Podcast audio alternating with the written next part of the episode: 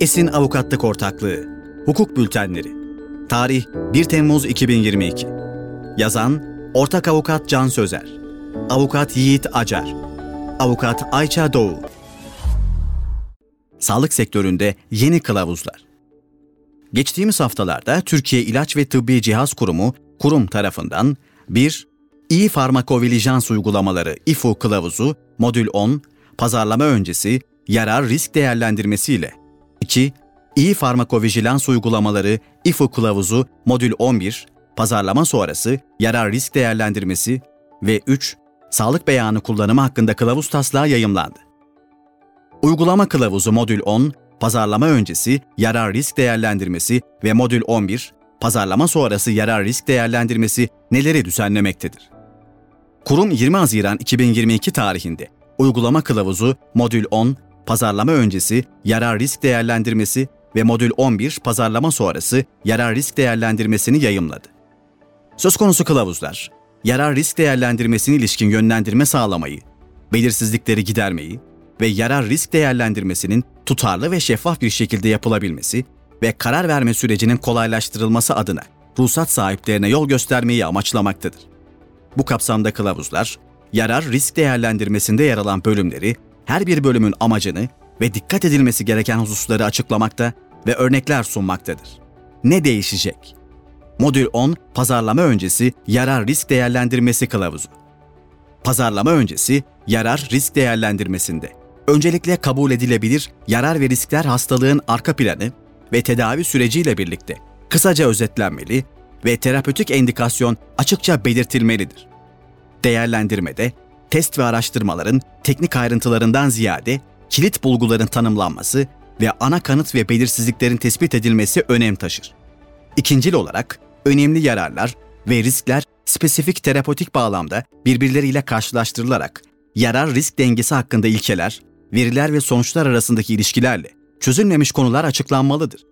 Değerlendirmeyi yapanların sonuçları desteklemek için kullanılan kanıtlar hakkında tarafsız ve açık olması gerekmektedir. Değerlendirmede yararlarla birlikte çözülmemiş sorunlar ve belirsizlikler de tespit edilmeli ve denge değerlendirmesinde etkileri belirtilmelidir.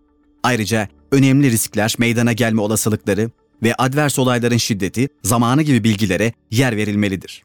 Yarar risk dengesinde alternatif tedaviler veya müdahalelerle açıklanan yararlar ve riskler karşılaştırılmalı ve yarar risk dengesinin pozitif olup olmadığı değerlendirilmelidir.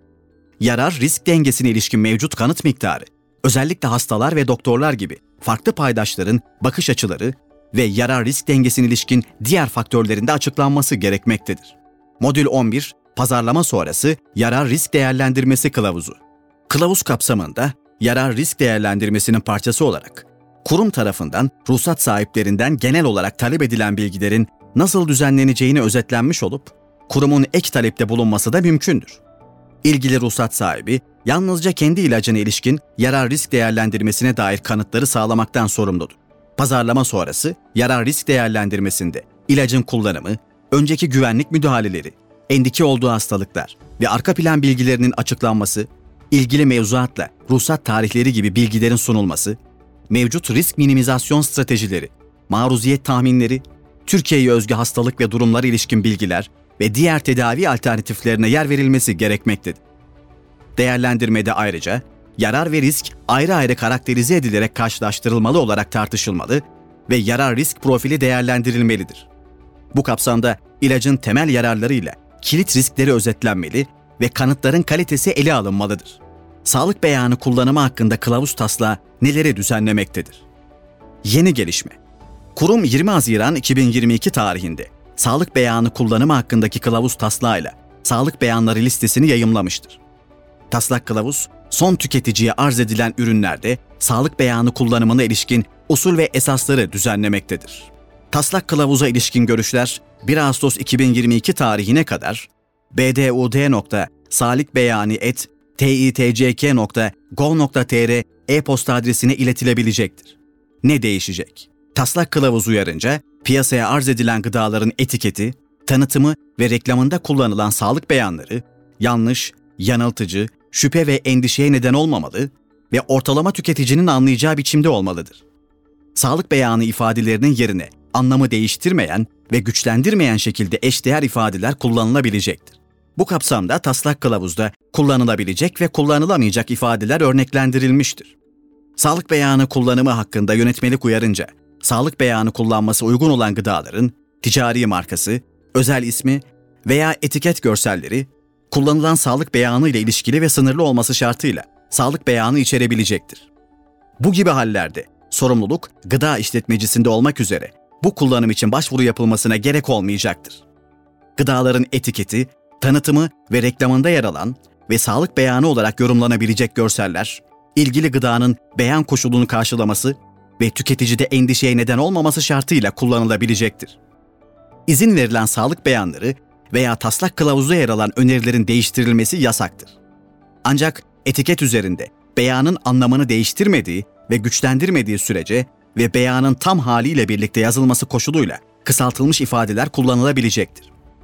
Taslak kılavuzda ayrıca çocukların gelişimi ve sağlığına ilişkin sağlık beyanları, kullanımı kesinlikle yasak beyanlar ve besin ögesi profiline uygunluğuna ilişkin değerlendirmeler örneklendirilerek açıklanmıştır. Yeni sağlık beyanı başvurularında başvuru sahibinin talebi üzerine kurum tescilli olarak izin verilen bir sağlık beyanı kullanımını başvuranın yararına 5 yıl süreyle sınırlandırmak suretiyle veri koruması sağlayabilir.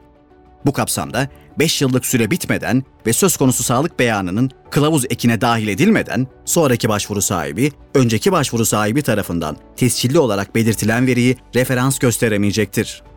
Sonuç Kurum sağlık sektöründe faaliyet gösteren şirketlere rehberlik etmeye devam etmektedir. Sağlık sektöründe faaliyet gösteren tüm ilgili şirketler yayımlanan kılavuzları yakından takip etmeli ve mevzuatta yer alan yükümlülüklerini kurumun yönlendirmeleri doğrultusunda yerine getirmelidir.